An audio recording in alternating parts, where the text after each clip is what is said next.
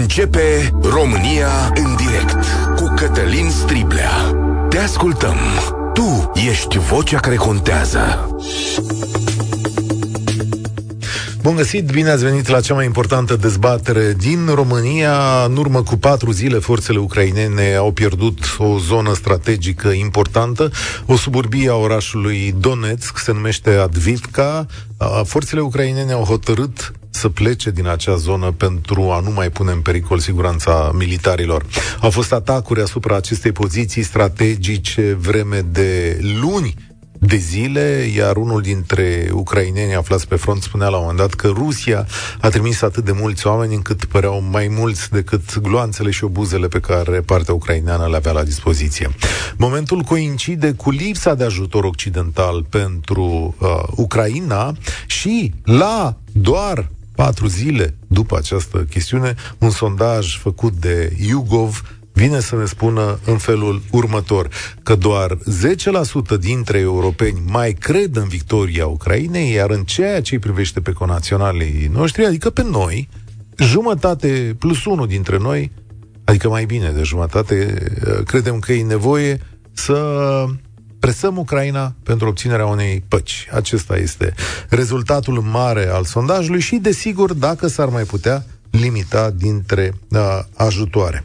Doar în trei țări, Suedia, Portugalia și Polonia, se înregistrează o preferință pentru sprijinirea Ucrainei în lupta de recuperare a teritoriului său. În alte cinci țări, inclusiv Ungaria vecină, se înregistrează o preferință clară pentru a forța Kievul să accepte o înțelegere. Ungaria are o proporție de 64%. În alte părți, opinia publică este divizată. Franța 35% pentru continuarea luptei, față de 30% pentru negocierea unui acord. Așa e și Germania, 32 la 41%. Noi, românii, credem că acordul este mai mult decât necesar, sau așa cred conaționalii noștri, peste jumătate. O să trecem imediat la dezbatere. În studioul nostru, la România în direct, marcând și 2 ani de la începerea războiului, pentru că ia ca să fac peste două zile 2 ani, fostul ministru de externe Cristian Iaconescu, bine ați venit, mulțumesc. Bună, bună ziua, mulțumesc Și istoricul Cosmin Popa cu specializare în fostul spațiu sovietic, să-i spunem, uh, mulțumesc că sunteți aici. Așadar, o ediție specială de România în direct. Uh, să începem de la ce s-a întâmplat pe front. E grav faptul că ucrainenii au pierdut acea poziție? Ne spune ceva pe termen lung? În primul rând, ne spune faptul că există o dificultate serioasă în, uh, din punctul de vedere al amenințării privind o altă ofensivă, a Federației Ruse de această dată, contraofensiva ucraineană, se pare că nu a dat rezultatele scontate. Există cinci direcții de acțiune militară pe care Federația Rusă ar intenționa să le pună în aplicare spre Kiev, dar în egală măsură spre Odessa și regiunea Mării Negre. Uh, pe fundalul unui uh, moment foarte complicat în ceea ce privește sprijinul pe care ar trebui să-l primească Ucraina în acest uh, moment. Industria militară a Federației Ruse este în stare de război. Ei alocă în acest moment 7,4% din produsul intern brut pentru înzestrare, pentru producție uh, militară. Zeci de mii de obuze în fiecare zi uh, sunt folosite împotriva forțelor militare ucrainene, cam 10.000 ar fi cifra estimativă. De partea occidentală există probleme, sunt convins uh, cunoscute, uh, din Europa și sondajul dumneavoastră este cât se poate de edificator, dar și în Statele Unite, principalul sprijinitor pe dimensiune militară, umanitară și de reconstrucție al uh, Ucrainei, sunt uh, astăzi practic în discuție uh, o serie de uh, elemente de suport financiar care au trecut de Senat pe o înțelegere bipartizană, au votat peste 20 de republicani în favoarea acestui ajutor, dar s-a blocat uh, proiectul în Camera Reprezentanților, președintele republican al Camerei Reprezentanților refuzând să-l pune pe ordinea de zi. Ce se întâmplă în Statele Unite are reflex uh, și în Europa, mm, repet, politic, dar și militar, situația este foarte complicată, iar uh, Zelensky lansează zilnic apeluri disperate către partenerii săi pentru a continua sprijinul. Îl întreb pe Cosmin Popa acum. Ce s-a întâmplat pe front acum patru zile? Este începutul unei victorii pentru ruși? Așa trebuie văzut? Nu. Este o pierdere în bună măsură anticipată a Ucrainei, sigur pe fondul a ceea ce spunea și domnul Diaconescu, dar nu Uh, este începutul unor, uh, unui lanț de victorii rusești. De altfel, uh, acum, dacă stăm și judecăm din perspectivă istorică, tot ce se întâmplă în Europa, pe mine nu mă uimește și cred că nu numai pe mine. Pentru că trebuie să ne amintim de al doilea război mondial. Atacarea Poloniei de către Germania a fost urmată de câteva acte formale de declarare a războiului împotriva Germaniei, dar de nicio măsură concretă și a urmat ceea ce se numește războiul ciudat. Deci există o perioadă de inerție, de implicare directă și substanțială în susținerea unei, unui uh, aliat mai degrabă politic decât formal. Pentru că acum Ucraina este aproape în aceeași postură în care era Polonia la vremea respectivă. Dar um, retragerea din Avdeevka să știți că este o pierdere pentru Ucraina, dar a doua oară după Bahmut, obiectivul tactic a fost ales. Este o victorie, dar o victorie pe care în momentul de față uh, Federația Rusă nu o poate, ex- nu o poate exploata. Cel puțin nu o poate exploata așa cum dă semne că dorește. Cu adică să meargă cu trupe mai departe. Cu o ofensivă în Zaporojie, pe care cu siguranță o pregătește și va urma în scurt timp, și cu o ofensivă către, din direcția Avdiivka, astfel încât să ducă la deblocare, de decuplarea întregului sud-est ucrainean de cealaltă parte a Ucrainei și să pună mari probleme eventuale rezistență ucrainene. Vă întreb întrebarea pe care au pus-o, vă adresez întrebarea pe care au primit-o cetățenii europeni. Mai credeți în condițiile actuale de front în victoria Ucrainei? Sunt trei variante de încetarea ostilităților. Și nu întâmplător um, ocolesc ideea de victorie, pentru că o victorie în înțelesul politic și militar înseamnă atât uh, un succes al uh, uneia dintre părți pe câmpul de luptă, dar și eliminarea conducerii politice dintr-o capitală. Adică o victorie de tip al doilea război mondial. Șansele sunt destul de reduse. Uh, se discută de armistițiu sensul de încetare a focului. Aici apare, ca de altfel și la treia variantă, tratatul politic, apare um, problema impredictibilității Federației Ruse. În ce măsură câștigă în teren, um, avansează din punct de vedere militar și se poziționează, cum se spune, conform hărții militare, la masa negocierii diplomatice. Una este să negociezi de pe o poziție ceva mai retrasă din punct de vedere al câștigului militar și alta este să negociezi practic dintr-o uh, poziție de, să zicem, victorie militară. Uh, un armistițiu generează o situație incertă, presupune, ca de altfel și un tratat politic, o forță de interpunere. Asta însemna ca Chievul, pe de altă parte, să renunțe la Ucraina de Est și Crimea și să accepte o forță internațională Cine și cum ar decide-o, aici sunt diverse discuții. Și a treia variantă, tratatul politic. Tratatul politic înseamnă armistițiu plus un anume tip de concesie politică, compromis politic, de o parte sau de alta. Ceea ce este absolut clar în acest moment este faptul că nu sunt întrunite condițiile de credibilitate pentru a începe negocierea. Negocierea n-a existat niciodată. Dialog, diverse uh, grupuri de lucru, mai mult sau mai puțin formale, dar o negociere formală nu a existat um, ar presupune garanți internaționali la o înțelegere bilaterală Ucraina-Federația Rusă și aceștia au foarte mari rezerve, indiferent de statele care sunt uh, menționate. Ei bine, tratatul politic, deci spuneam, ar însemna un anume tip de concesie politică. O forță de interpunere conform dreptului internațional să aibă, care să aibă valabilitate trebuie de fapt să fie dispusă conform Cartei 1 de Consiliul de Securitate. Dar spuneți că încă suntem departe. Cosmin Popa, uh, mai credeți în victoria Ucrainei?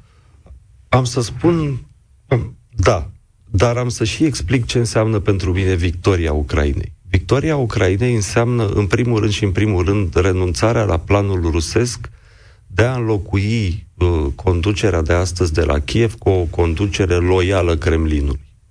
Atunci când uh, Rusia va accepta ideea că în Ucraina va fi un regim democratic, nu neapărat prorusesc, nu neapărat, uh, dacă vreți, în siajul politicilor externe, atunci se va putea vorbi despre o victorie.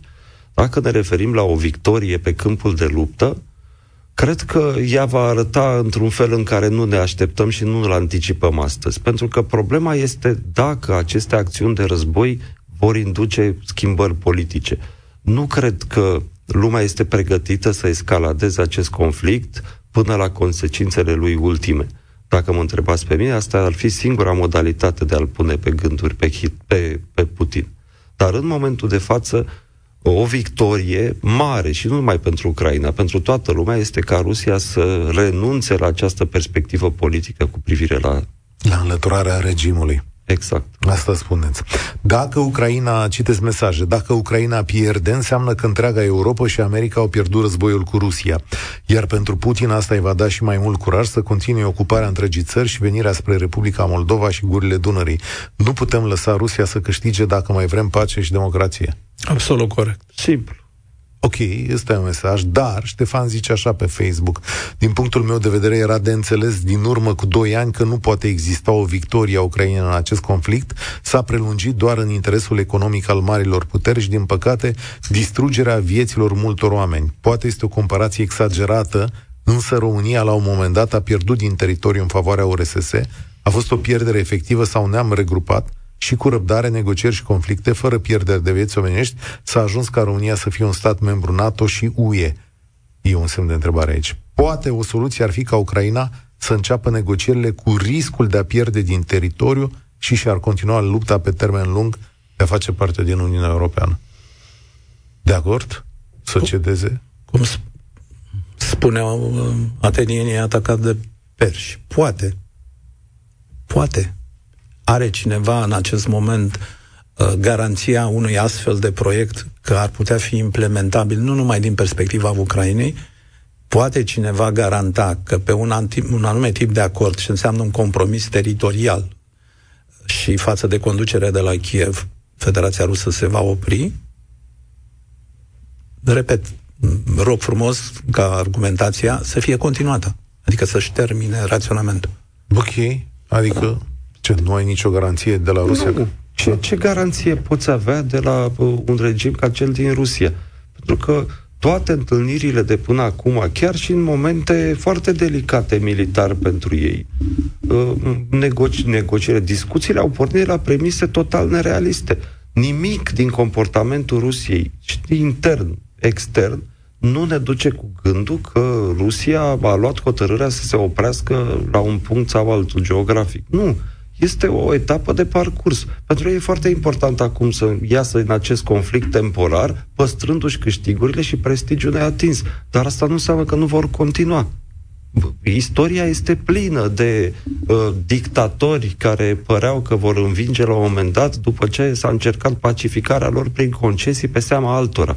Pentru că e foarte simplu să stai la Paris, să stai la București și să le spui ucrainenilor că ar trebui să cedeze ar fi bine să întrebe și pe cei care au căzut sub ocupație rusească, să întrebe pe cei pe care, care stau în închisorile rusești și să întrebe și pe cei care suportă bombardamentele în fiecare zi.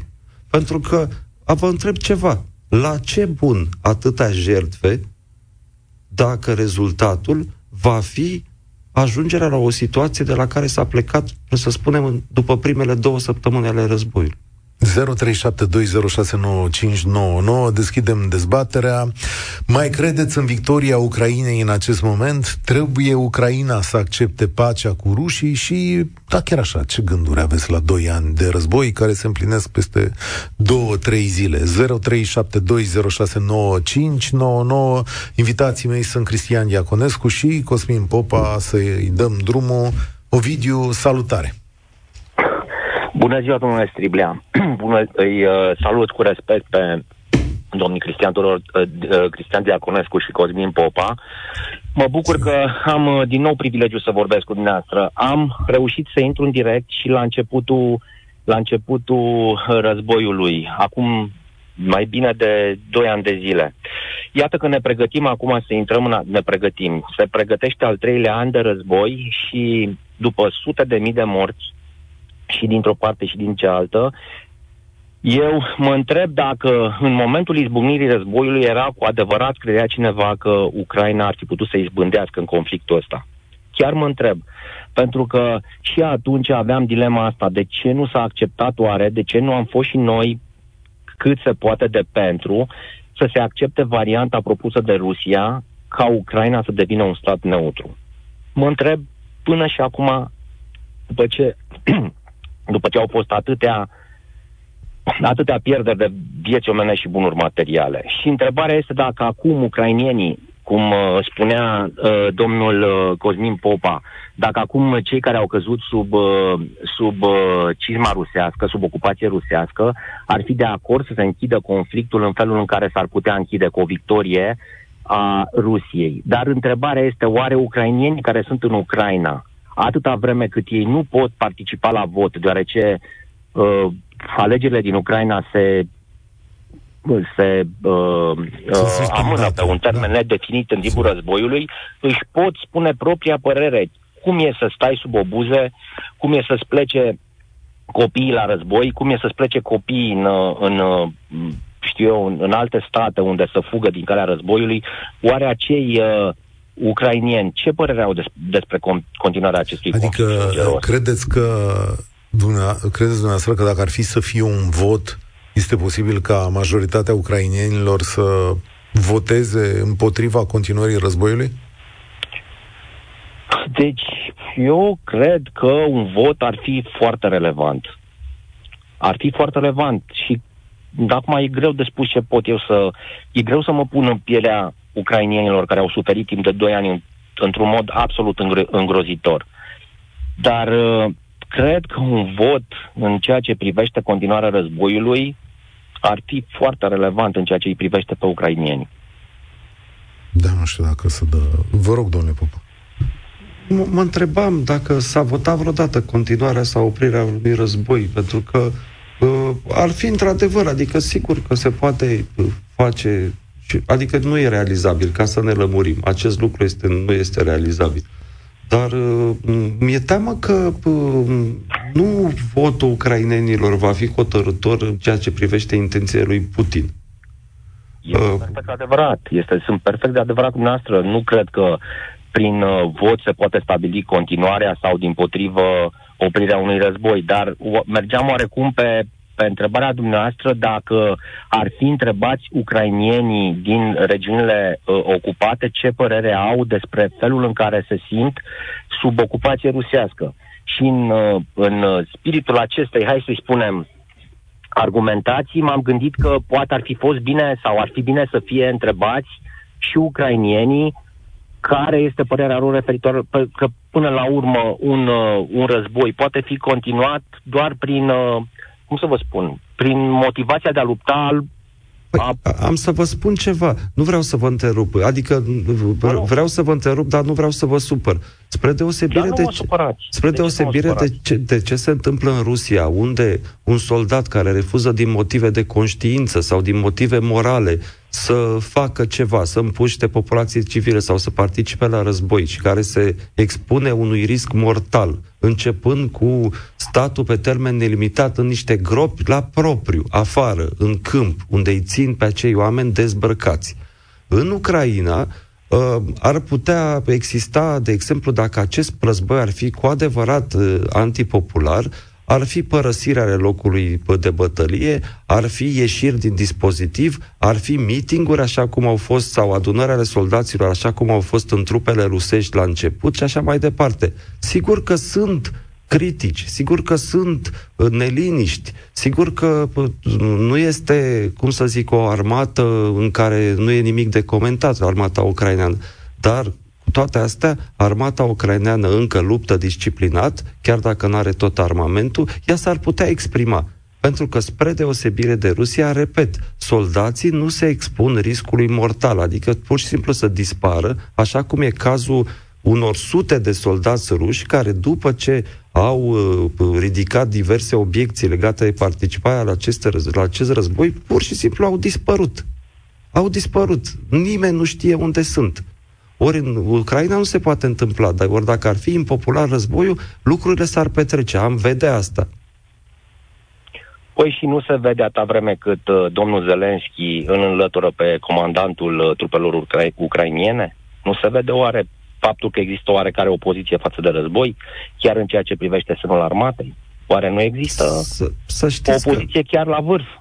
Să știți că... De ce a fost.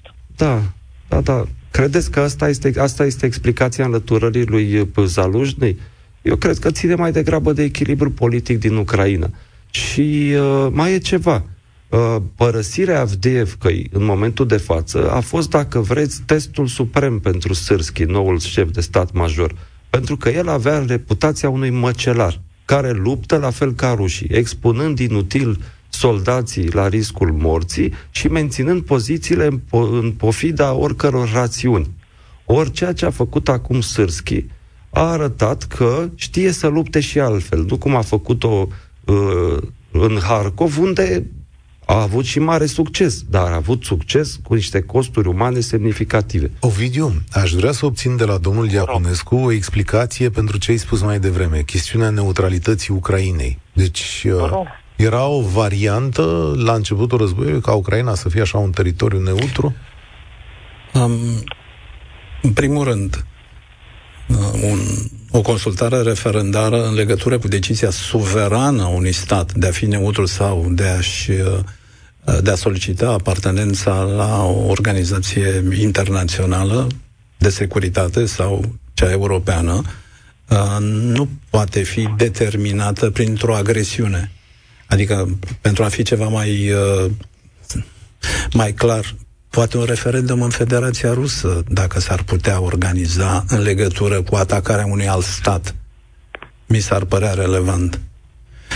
Uh, mai este ceva. Nu a existat vreo discuție înainte de uh, invazia în uh, Ucraina în ceea ce privește apartenența la NATO a Ucrainei um, exprimau o serie de, transmiteau semnale cei de la Kiev, dar uh, destul de uh, aproximative, erau chestiuni de datonare și nu au primit vreun moment, într-un moment, vreun semnal din partea Alianței Nord-Atlantice în ceea ce privește o disponibilitate uh, clară uh, din această perspectivă. Uh, vreau să vă spun un lucru. La un moment dat, la o discuție informală, președintele Vladimir Putin s-a adresat fostului secretar general NATO, Lordul Robertson, spunând poate și Rusia ar trebui să fie NATO, la care Lordul Robertson i-a răspuns, dacă cereți. A, și ar mai fi un al treilea aspect. Um, dacă vă amintiți, la începutul acestei crize, Moscova a transmis către capitalele euroatlantice o solicitare în ceea ce privește blocarea oricărei aderări sau cereri a Ucrainei pentru integrarea NATO, un aspect, dar a mai cerut ceva și anume retragerea garanțiilor de securitate în legătură cu noi, statele intrate uh, după 1990 în Alianța Nord-Atlantică, pe alineamentul din 1997. Deci, înainte ca noi să aderăm la uh, Alianța Nord-Atlantică. Nu știu cum ar suna asta din perspectiva unei decizii suverane a unui stat și din perspectiva unui alt stat care ar impune o astfel de atitudine. Dar, domnule Cristian Diaconescu, iertați-mă dacă am privilegiu să discut chiar cu dumneavoastră. Vă rog. Deci, a existat sau nu a existat, înainte de începerea ostilităților, uh, o propunere a Rusiei referitoare la uh, neutralitatea Ucrainei? Nu a existat o propunere a Rusiei, a existat o punere categorică a Federației Ruse să se discute chiar un parteneriat prealabil pentru Ucraina și Georgia. Mărturie stă decizia din 2008 de la summitul de la București, când uh, Federația Rusă, președintele Putin, a venit la București cerând în mod expres partenerilor occidentali nici măcar să nu pună în discuție o eventuală cerere din partea Ucrainei.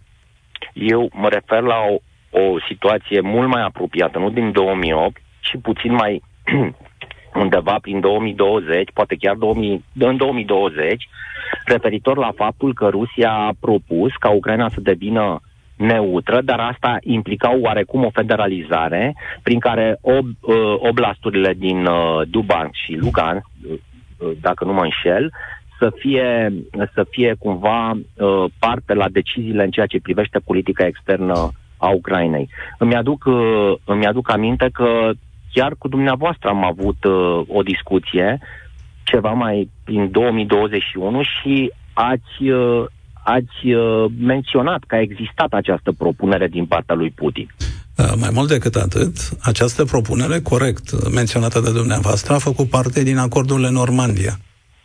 Acordurile Normandia, da, mi-aduc e, aminte perfect. Exact. Ei, în acordurile Normandia, în cele 11 puncte, la un moment dat era această enunțare ca acele oblasturi să aibă un sistem de autodeterminare extins, uh, putând uh, uh, să se pronunțe pe orice fel de decizie politică, mai puțin pe politica externă, Ucraina recăpătând dreptul numai de a-și asigura frontiera estică. Deci, până la urmă, a existat sau nu a existat această propunere de, ne- de neutralitate? Deci nu este o propunere de neutralitate, nu, nu există nicio propunere de neutralitate. Mai mult decât atât, niciun stat nu poate propune, ca să nu mai vorbesc că nu poate impune o decizie care, repet, este suverană. Deci nu poate fi avut în vedere nici dacă se trece prin minte așa ceva. Ok. Ovidiu, mulțumesc tare mult. Merg mai departe în această dezbatere. 0372069599. Mihai, salutare. Doi ani de război în Ucraina. Mai crezi în victoria Ucrainei sau ai crezut vreodată?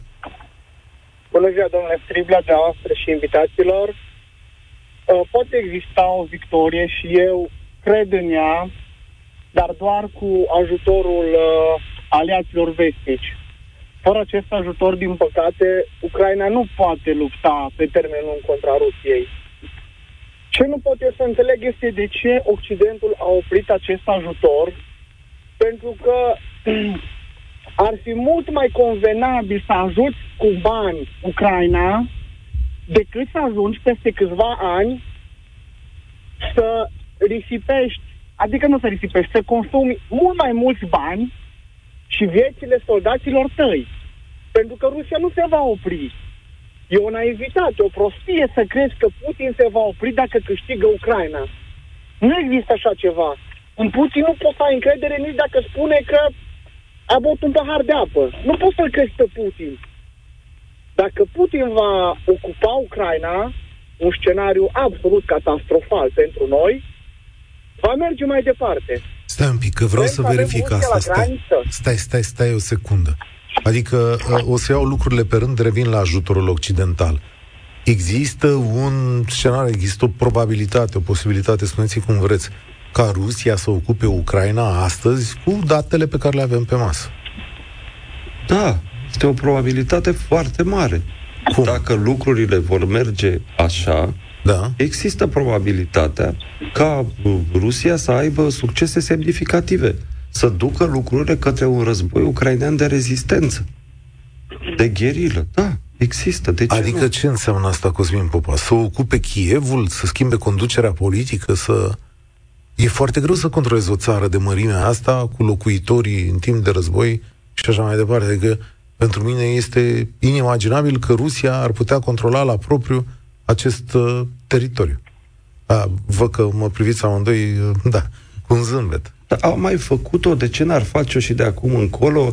Nu, noi subestimăm, cum să zic, uh, amploarea, violența și uh, eficiența aparatului rusesc de represiune. Uitați-vă ce se întâmplă în Rusia. De acord, Cristian Iaconescu? Uh, da, de acord, se poate intra pentru opinia publică într-o zonă de armistițiu și pentru ucraineni să se continue războiul în același timp. Deci este posibil ca în aparență să se stea la masa negocierii, timp în care să apară un anumit tip de război de gherilă. Este foarte posibil ca la Kiev să fie înlocuită conducerea cu o structură guvernamentală față de care Moscova ar avea mai multă deschidere și atunci și să pui Occidentul în fața faptului ce împlinit. Ce ar controla structura aceea guvernamentală? Că instituțiile de forță acum sunt întoarse spre război. Cum? De, de exemplu, o desfășurare militară în peninsula Crimea la Sevastopol, care ocupa militar Marea Neagră. Și în acel moment să uităm de exploatările de hidrocarburi și să ne așteptăm să avem vase rusești pe Chilia și pe Sulina. Sigur. Probabil că pentru mulți aceasta nu înseamnă mare lucru. A, bine, da, până aici, sigur că aici putem să discutăm despre importanța crimei, care, din punctul meu de vedere, cred că s-a modificat puțin în virtutea faptului că războiul se duce cum se duce, pentru că eu nu știu câtă lume se aștepta ca flota Mării Negri să fie pur și simplu disfințată. desfințată. Toată lumea știe că era o flotă de paradă, știa toată lumea că nu e flotă, e neflota Mării Negri, așa îi se spune în uh, jargonul militar rusesc. Da, e cu totul altă discuție. Sigur, gândiți-vă la ce a făcut uh, Uniunea Sovietică în perioada instaurării comunismului în Polonia. E foarte bine. A intrat în armistițiu, a încheiat un armistițiu cu armata de rezistență subordonată guvernului uh, polonez în exil de la Londra. Um, au recunoscut zone uh, și așa mai departe autonomie, i-au chemat la negocieri unde au arestat toți liderii armatei de rezistență poloneze, Craiova Armia. Um, aici toată lumea, nu știu de ce, dar nu înțeleg ce motive de credibilitate a dat până acum Rusia condusă de Putin, astfel încât cineva să poată uh, uh, avea încredere în termenii unei negocieri cu această țară. Mihai, și domnul Iaconescu și domnul Popa ți-au dat dreptate în această chestiune, în afirmația ta. Aș vrea totuși să mai pun o întrebare, vă rog, invitațiilor dumneavoastră. De ce este atât de greu pentru Occident să ajute economic să ajute cu bani Ucraina, pentru că SUA și Uniunea Europeană sunt doi coloși economici, cele mai mari puteri. Ar fi un chilipir dacă luăm la nivel macro acest ajutor pentru ele ca să rămână această ordine și această ordine mondială care aduce beneficii Uniunii Europene și Statelor Unite. De ce este atât de greu să ajuți Ucraina? Eu nu pot să pricep. Pentru că te ajuți pe tine până la urmă. Ok, să zicem că poate Statele Unite nu, că sunt departe, sunt foarte puternice, nu o să le atace Rusia. Dar Europa? Europa economic este un colos pe lângă Rusia. De ce nu se pot uni toate țările să facă un buget? Ok, cu banii ăștia ajutăm Ucraina. Ca să nu ajungem în situația să murim noi, să fim bombardați noi. Pentru că acolo se va ajunge. Acolo se va ajunge. Putin și Rusia nu știu decât limbajul forței. Dacă cineva crede că Putin își va respecta promisiunea de a nu ataca NATO, se înșală. Putin abia așteaptă momentul de slăbiciune. El știe că nu are nicio șansă în fața NATO. Nici în Ucraina se descurcă cum se descurcă. NATO l-ar pulveriza. Dar problema este că NATO există șansa să nu fie destul de unită. Și atunci Putin, ca orice prădător, când simte miros de sânge, va ataca. Problema nu este dacă, problema este când. Iar acel moment poate veni când ajunge Trump la conducere. O secundă Ce să ți se răspundă atunci? la întrebare. De ce ajutorul este dat atât de greu? Poate și din cauza acestui tip de sondaj de azi. Pentru că chiar și între parteneri, sigur nu este unicul răspuns, dar încerc o variantă rapidă.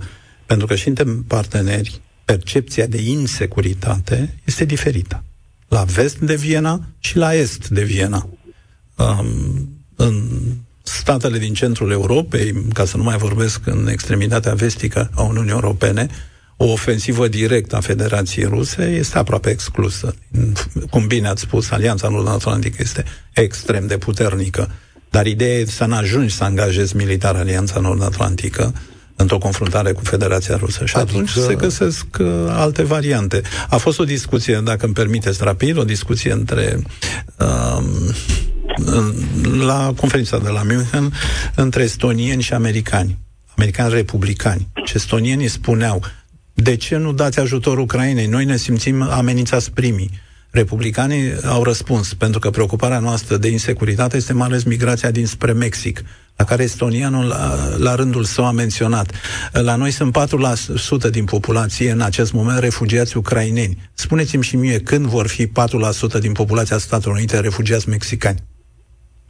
Adică, Cosmin Popa, de fapt, lumea occidentală în care facem parte este împărțită în două, pentru că amenințarea directă este asupra statelor Baltice, Poloniei și României.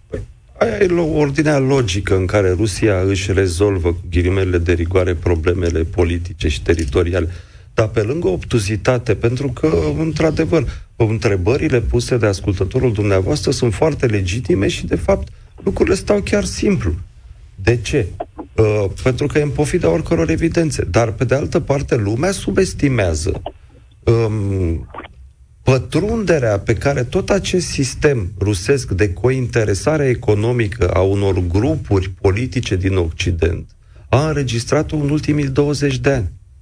Um, gândiți-vă, noi vorbim de NATO, da? Vorbim de NATO. Păi vă spun eu, până acum trei ani, navele rusești se aprovizionau cu tot ce le trebuie, mâncare, combustibil, în Spania.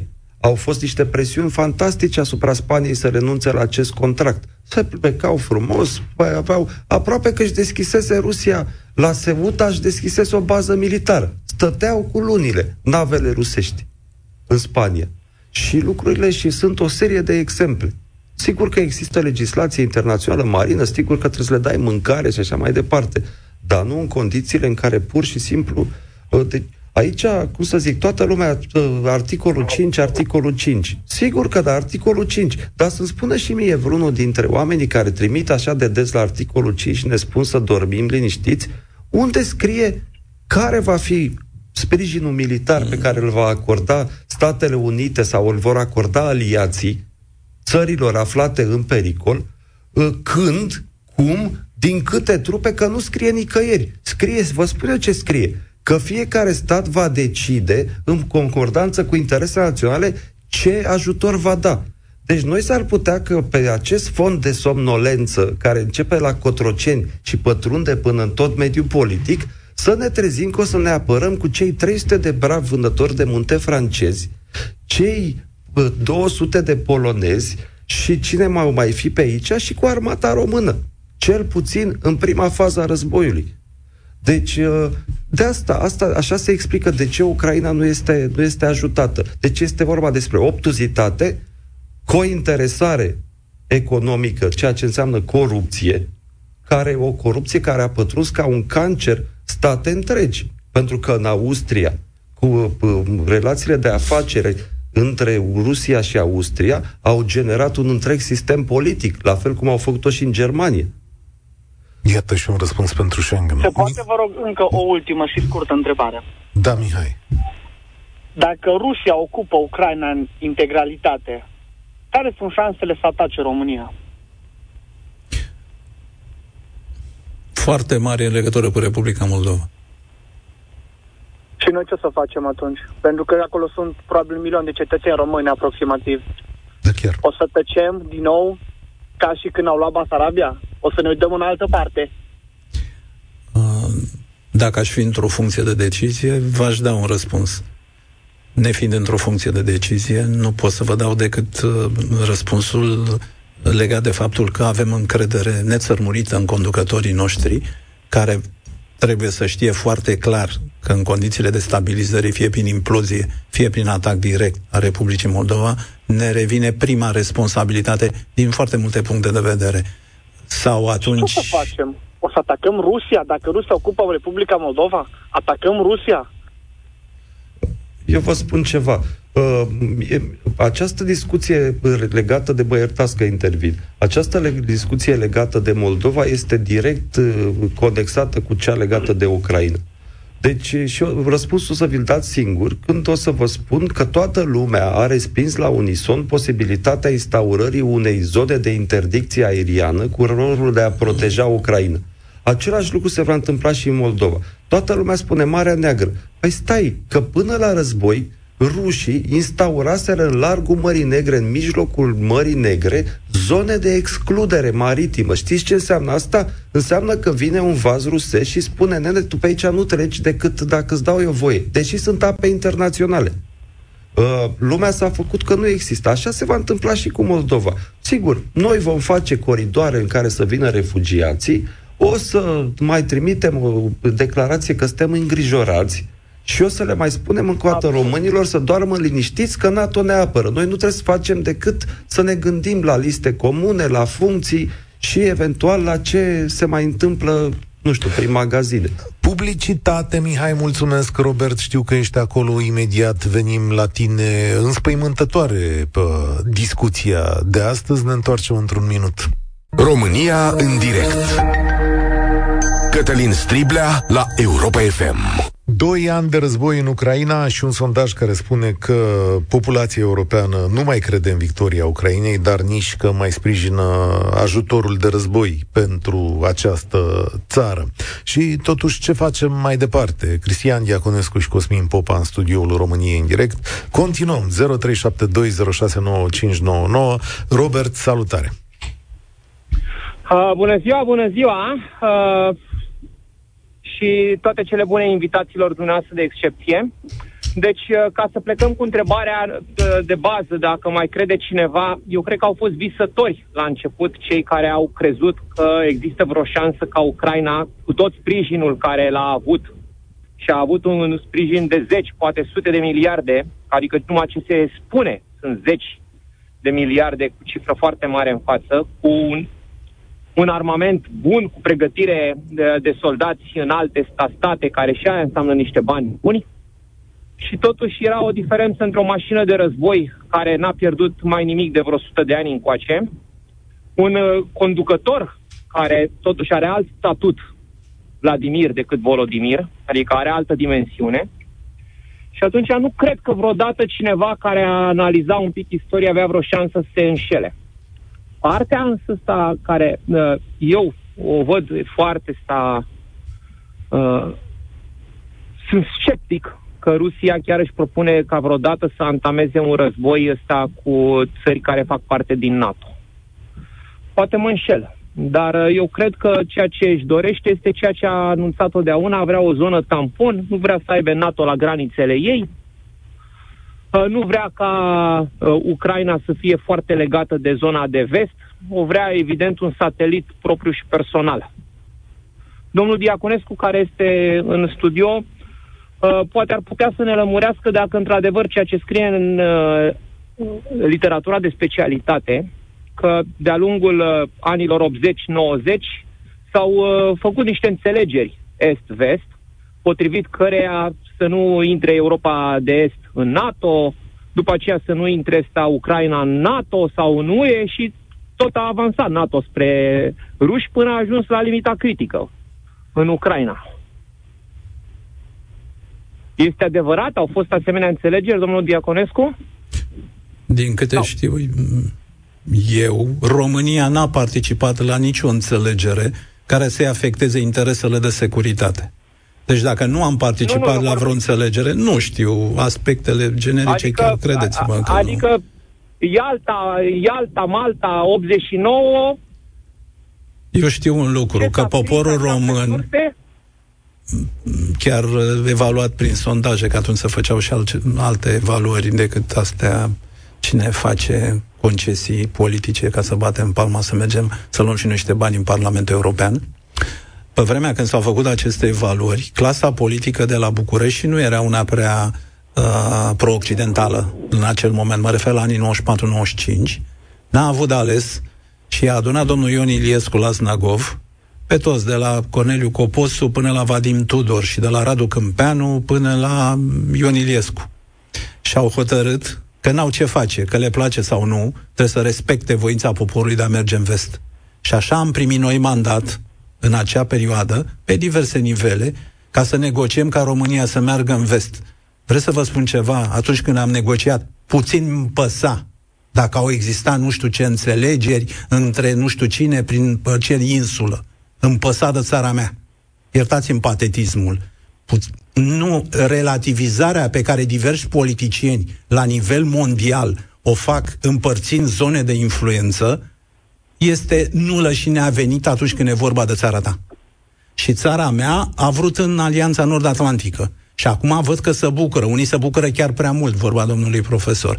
Se bucură chiar prea mult. Alianța Nord-Atlantică trebuie la rândul său ținută, încurajată în ceea ce privește România. Pentru că altfel, nu e neapărat să atași tot NATO, că într-adevăr NATO nu are nicio altă uh,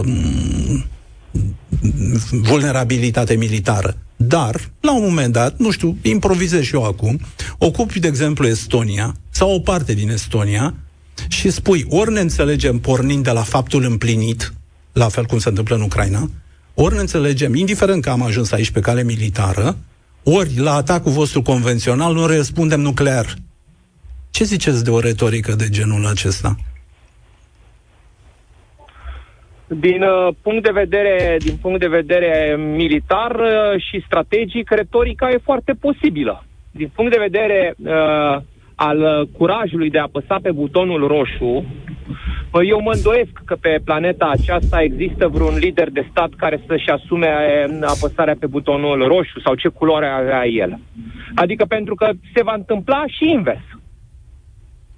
Evident că în momentul în care cineva apasă, va fi retroversiune. Este inerent. Și astfel încât orice dispută, în opinia mea, înseamnă tot ăsta un uh, consum de muniție, tancuri, drone în viitor, că e clar că războiul acesta va schimba asta complet, asta desfășurarea militară. O să vedem roiuri de drone ca în războiul stelor. Atacul clonelor va fi copiat cu atacul dronelor. Ceea ce va duce o altă dimensiune a conflictului, total alta se schimbă. Deci, de la Clausewitz încoace s-a tot schimbat războiul. Da, e posibil să se schimbe, adică nu, uh, nu vă contrazic, important e să nu existe. Cosmin Popa, există această retorică, am văzut-o, am auzit-o și la emisiune, există și declarații ale, eu le-am văzut dinspre partea rusească, că ar fi fost un acord între forțele occidentale și Rusia să nu se vină cu NATO încoace. Asta, e, asta spunea Robert. Există acordul ăsta scris undeva, pus undeva? El, discuția asta apare pe internet on daily basis, cum ar spune englezul. E și a, asta nu, nu, nu, nu vă face să vi se aprindă niște beculețe? Pentru că dacă ar exista un astfel de document, dacă ar fi existat o astfel de șervețel, țineți minte șervețelul de la Moscova, din noiembrie 44 între Churchill și Stalin? Păi cum? Îl țineți minte? Așa. Așa. Dacă ar fi existat o înregistrare, un șervețel, o batistuță, un document, până acum Putin l-ar fi arătat de 500 de mii de ori. Vă spun eu ce a existat.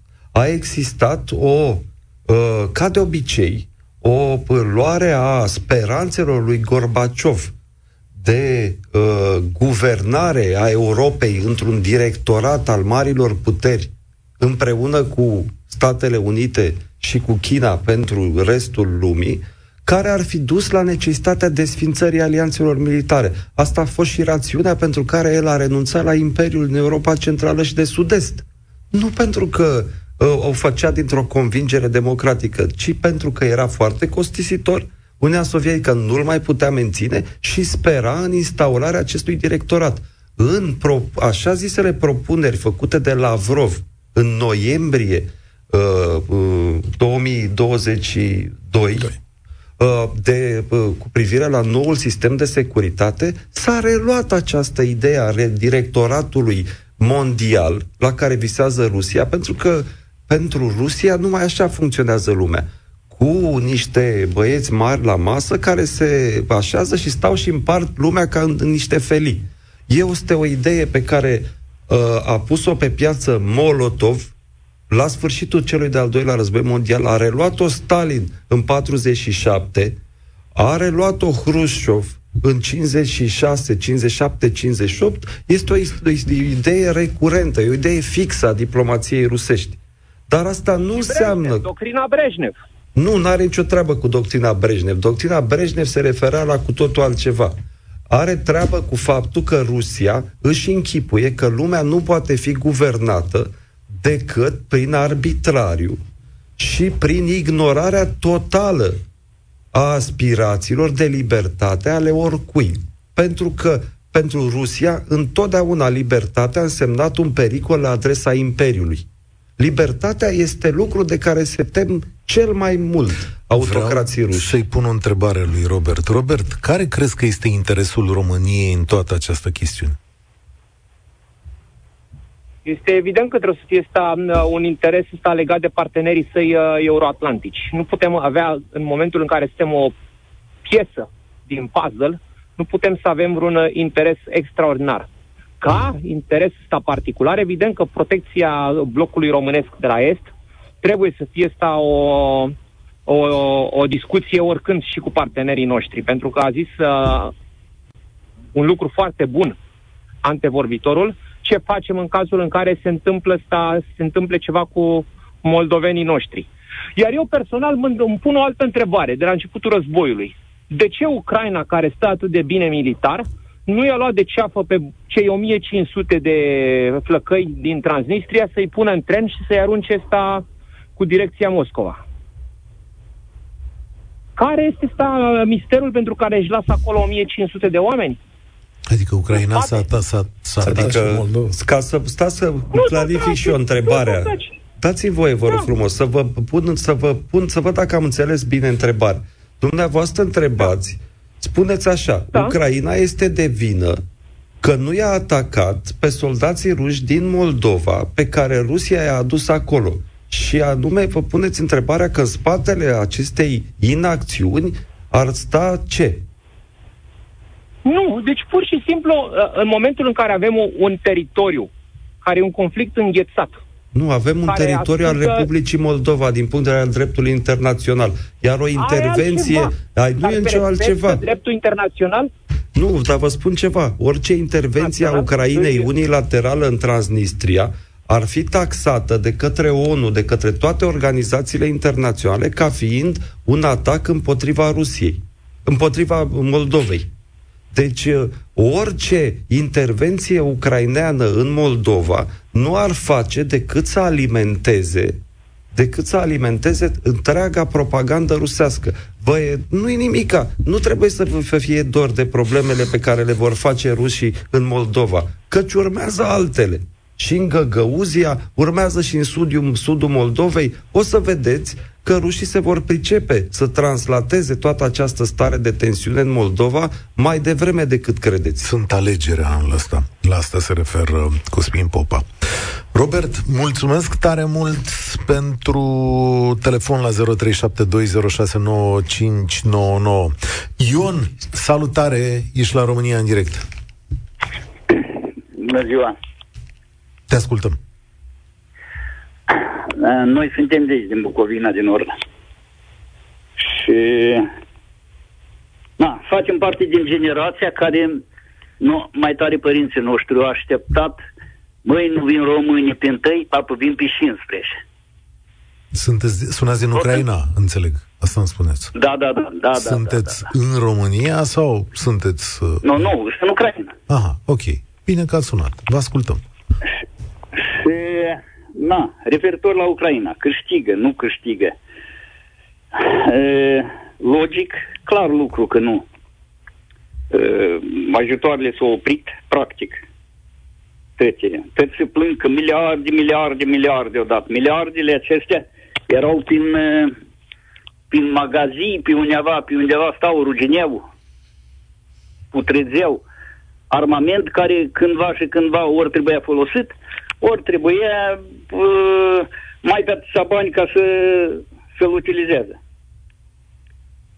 Și asta. Referitor la România și, și pericol. România e într-un pericol foarte mare, mă. Pentru că noi ne uităm așa cum este. La Moscova, parcă așa facem o comparație, acolo parcă e o casă de nebuni la București o grădiniță de copii naivi. Dar naivi, așa arată de pe toate informațiile și cum este. De ce suntem naivi? Uh, Sau, mă rog, Nu politicieni. dumneata. Știu, știu. Vă referiți la politicieni. Da, ziceam așa. De ce da, sunt... da, da, da. Aș, eu urmăresc din, din 90, mai înainte de 90, la, la noi Europa. Eu m-am deșteptat de băiat mic, de copil mic în, dimineața se auzea Europa liberă și întotdeauna am, nu, am urmărit România. Uh-huh. Pentru că uh, da, așa au fost timpurile și părinții noștri cândva au fost cineva aici, cum au fost niște gospodari. Ca toată lumea, majoritatea aici. Și au rămas sub comuniști, nu și în România au fost comuniști. Dar referitor la politică, am, acolo, în, la Moscova și îs armat, sunt puternici, au sub șase milioane care apărători pe dânsi îi apără. Uh-huh. Armatele de interne, asta, Ministerul de Interne și așa mai departe, care... Și, și ei sunt tare și au fost, păi, au fost întâi spariați o leacă când în 14 erau vailu, na, spiriți, o văzut că a trecut uh, șmecherie și aia din 14 atunci cu Ucraina. A, apoi când s-au băgat tot s-au spariat întâi, că o văzut că eu în nas. și, dar o capatat mai mare frica lor era de poporul lor singur, a lor popor. Am nu mai au frică, vedeți singur ce fac. Și și dacă ocupă Ucraina, ei nu ocupă, nu, nu le trebuie să ocupe tot. Pur și simplu în Ucraina foarte mulți sunt care de-abia așteaptă să se înschimbe. Vin, de exemplu, și ea rușă și în schimbă puterea de la Kiev, o schimbă și automat se schimbă și pe teritoriu, dar chiar și aici în, în regiune la noi. Se schimbă puterea, sunt mulți care așteaptă treburile astea. O, au furat milioane și milioane, milioane și na, le în grijă să nu iei cineva de spate, să-i întrebe ceva. Iute, o sucit pălăria și s-a făcut înapoi un alt fel de patrioți, cum au și fost. Sunt foarte mulți de aici. Și cum ai suportat tu o conducere rusească acolo?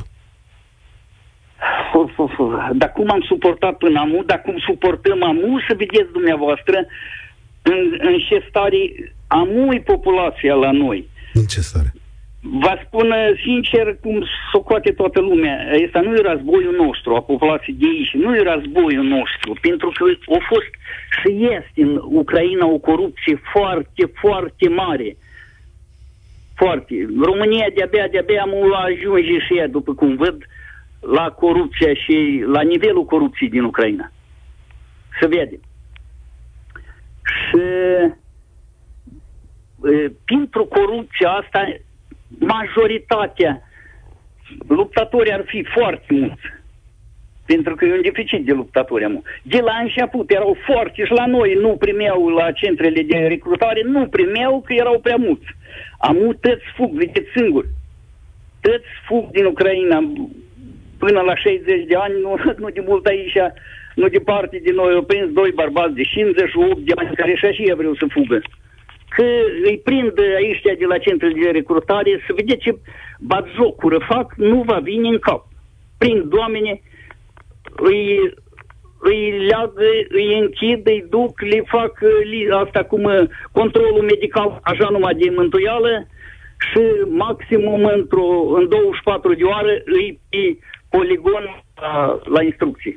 Cum crezi că o să se sfârșească treaba asta? Și, și oamenii n-au cui să... Nu, nu, nu cui, cui, cui trebuie așa o... o aici de la centre de, de recrutare, ei singuri cred că îi așteaptă pe și pe inamicii Spune Așa de mult și o teresă aici, atâta băiați o luat și o dus și o omorât pe front și, și, și sigur că mulți dintre dânsi învârtesc palarie de pe aceea și pe alte liste. Și cum, cum? Și lumea rabdă. Ce să face? E război. Cum crezi Așa, că se va România, sfârși? România e în, în pericol. Ok. Și eu nu știu de ce nu înțeleg. Cum crezi că se va sfârși treaba asta? Așa cum era planat, dacă dă, Doamne, dă, Doamne, să se sfârșească așa cum era planat. Era planat ca Zelenski și cu a lui să fugă și se împărțea. Nu, Putin atunci au spus câteva zile înainte de a ataca că ei, voi vă luați așa, voi vă luați așa, noi ne luăm asta. Și mai departe, nu știu, am, ui, am ui o ecuație cu mai multe necunoscute. Atunci era mai simplu la început. Dacă fugea domnul Zelenski. Da, adică Ucraina ar fi fost uh, o putere controlată de Rusia și așa să termina toată treaba. Mul- da, da, da, da. Ei nu trebuie să-și facă, al să trudească mult ca să ocupe, tot, tot, dar să schimbe puterea la Kiev și automat să schimbă ba acolo, ba acolo, ba acolo. Mai greu, cred că, în, în vestul Ucrainei, mai greu. Mulțumesc tare mult, Ion. Asta e uh, reality check, adică opinie din Ucraina. Da, am avut rar, cred că deloc n-au sunat români din Ucraina. Am mai vorbit noi cu unii, cu uh, alții. Asta vă spune și viziunea unui om asupra stării de spirit de acolo. Marius, salutare! Alo, bună ziua! Bună ziua! Domnule, vreau să intervin în discuție. Păi, sunteți aici. Dați-i bătăi. Da. Două aspecte vreau să spun din ce am văzut din când au început conflictul ăsta în Ucraina. Una este miza terenurilor în care Ucraina le, le, le deține și care sunt controlate în mare parte de zona americană. Și în al doilea rând, războiul se va sfârși clar și odată cu schimbarea oamenilor de conducere din toată lumea asta. Anul ăsta este un an pentru toată lumea de fapt destul de important din punct de vedere al alegerilor. Să știți că alegerile de la Moscova nu aduc nimic nou? Dar nu alegerile de la Moscova, voi. Și nici alegerile, alegeri în Ucraina nu sunt. În România, după cum vedeți, uh, iarăși nu vor Cele fi din mari America schimbări. au un rol foarte important în, în, în, Asta da. în toată A- ecuația asta. Asta da. Uh, acum, întrebarea e în felul următor. Dacă, și asta e către invitații mei, alegerea domnului Trump, posibilă, probabilă, este decisivă în această ecuație. Poate fi, dar nu aș trage o concluzie atât de radicală din acest punct de vedere, pentru că mai știu câte ceva în legătură cu sistemul american în profunzime, uh, care la un moment dat chiar se poate opune deciziilor casei albe. S-au întâmplat de-a lungul anilor uh, astfel de situații. Uh, Pe de altă parte, am o întrebare retorică, în mod evident, uh, din ceea ce spunea public domnul Donald Trump. Uh, S-ar fi înțeles în legătură cu Ucraina, uh, cu președintele Putin în 24 de ore, strângându-și mâna. Um, Nu exclud o astfel de variantă, înțeleg că este întâmpinată cu foarte multă simpatie uh, din multe perspective, inclusiv în România, dar aș mai adăuga un aspect. Solicitarea domnului uh, președinte Putin uh, nu privea numai Ucraina. Uh, privea și, încă o dată o spun, lumea celor care sunt acum în uh, spațiul uh, occidental, în spațiul euroatlantic. Nu știu cum ar fi primit, de exemplu, faptul că, de exemplu, domnul președinte Trump ar strânge mâna uh, președintelui Federației Ruse și pe acest palier, adică să extindă zona buffer din Ucraina spre cel puțin frontiera, însemnând statele Baltice, Polonia, România, Bulgaria. Pentru că, da. repet, face parte din același pachet solicitat de domnul Putin. Marius. Și este posibil să ne întoarcem în zona unde, unde am fost odată. Deci orice este posibil. Dar aduc aminte, la începutul invaziei s-a discutat destul de clar, care au fost, uh, când a, a ajuns domnul Zelenski la domnia Ucrainei, la puterea Ucrainei, că au fost semnale din partea Rusiei și au spus în felul următor să nu schimbe legea funciară a Ucrainei. Iar acest lucru a fost invers față, opus față de ce a spus uh, domnul Putin. Și atunci lucrurile Legea Unde au- funciară a Ucrainei, uh, Da. stați un pic, că am aici Cosmin Popa, ce-i Nu, povestea n-am asta? nimic de comentat. Nu, Nu, nu, ce- nu mă pricep la imobiliare. Nu, am, Dar noi vorbim, noi vorbim de imobiliare, vorbim de niște exploatări, exploatații foarte mari de, de, mari de teren agricol care sunt uh, concertate la momentul ăsta de zona americană. Adică exploatațiile ucrainene ar fi exploatate, ar fi conduse de americani, spuneți asta. Exact, clar. Și el Dumneavoastră aveți idee cam cât ai, care este suprafața care înainte de război a fost închiriată de China în Ucraina, suprafața agricolă? dacă nu mă știu undeva la vreo 18 milioane, mi se pare. Nu mai știu exact 100%. Ei, nu, că nu a luat atât țara. Dar uh, să știți Păi din 40 de milioane de hectare, am înțeles că sunt undeva la 50-50. că... Nu, să știți că uh, la un moment dat avea vreo 900 de mii de hectare uh, cu China prin diverse companii de, hectare de teren agricol în, închiriate în Ucraina. De altfel, este o practică pe care China o face, o aplică și în relația cu Rusia. Bine, acolo se adaugă și apariția unor orașe, așa, peste noapte, în teritoriile rusești. Se numește fenomenul populării necontrolate în Orientul Extrem, în Rusia. Asta e cu totul altă discuție. Nu, să știți că apar n-am. Poate că vă referiți la ceva, eu nu știu, dar nu, Legea da. funciară... Producătorii ai cerealelor pe piață, la momentul ăsta, acolo sunt, acolo și-au făcut treaba. Și pe chestia asta, de-aia a pornit acest conflict acolo. Este unul din focurile care a aprins foarte tare acea zonă. Și Control asupra asta, resurselor, da, va, adică... Da, ce vreți să spuneți că agricultorii ucraineni lucrează cu mari corporații pentru livrarea grâului? E foarte posibil, adică nu exclud această, această variantă. Da. Dar n-ar fi da. bine să ne întoarcem niște, să facem da. niște ceapeuri? Că ar fi atunci totul foarte frumos. Domnule, și ar fi stăpâni în țara noastră. Sau nu știu ce. Eu am spus doar ce să vede, din ce s-a văzut. Iar dacă fostul bloc sovietic a fost până a avut niște granițe cu RSS-ul și a spus clar, băi, nu dai americanului să-și facă treaba asta. Că de ce acum? Rusia cumva s-a dus în, uh, în, uh, în, în uh, Statele Unite ale Americii și au exploatări? Nu. Din câte știu eu, nu. Da. Niciun, da. da. Aici eu aș fi un pic temperat. Vă mulțumesc că chiar am trecut de timpul de emisie. Aș fi un pic temperat pentru că nu stăpânim datele și nu știm ce înseamnă aceste contracte care nu pot fi decât comerciale. Eu să vă mai anunț la sfârșit că pe măsură ce vorbeam uh, Marea Britanie a sequestrat bunurile a șase uh, șefi de închisoare din Rusia, uh, cei care conduceau uh, lagărul acela în care a murit Alexei Navalny. Pe mine asta mă miră că Marea Britanie a înghețat bunuri pe care oamenii aia bănuiesc că le-au, Mar- le-au Marea Britanie, adică deci, niște șefi de penitenciare au aseturi în, în Marea Britanie. Britanie. Da. Fabulos. Fabulos, nu? Să vă da, da. Cunoscut Baiarinov, cel pe care l-a decorat Putin, este o vedetă în sistemul penitenciar rusesc de, de 15 ani. Prin mâna omului ăla au trecut toți oponenții politici ai lui Putin. Vedeți că s-a făcut degeaba lucrul ăsta? Cristian Diaconescu, Cosmin Popa, mulțumesc tare mult Mulțumim. pentru prezență. Mâine nu voi fi la România în direct, culmea sunt la Bruxelles, la NATO, chiar pe această temă. O să vină Marcel Bartic aici, noi ne auzim vineri. Spor la treabă! Participă și tu, România în direct, de luni până vineri, de la ora 13 și 15.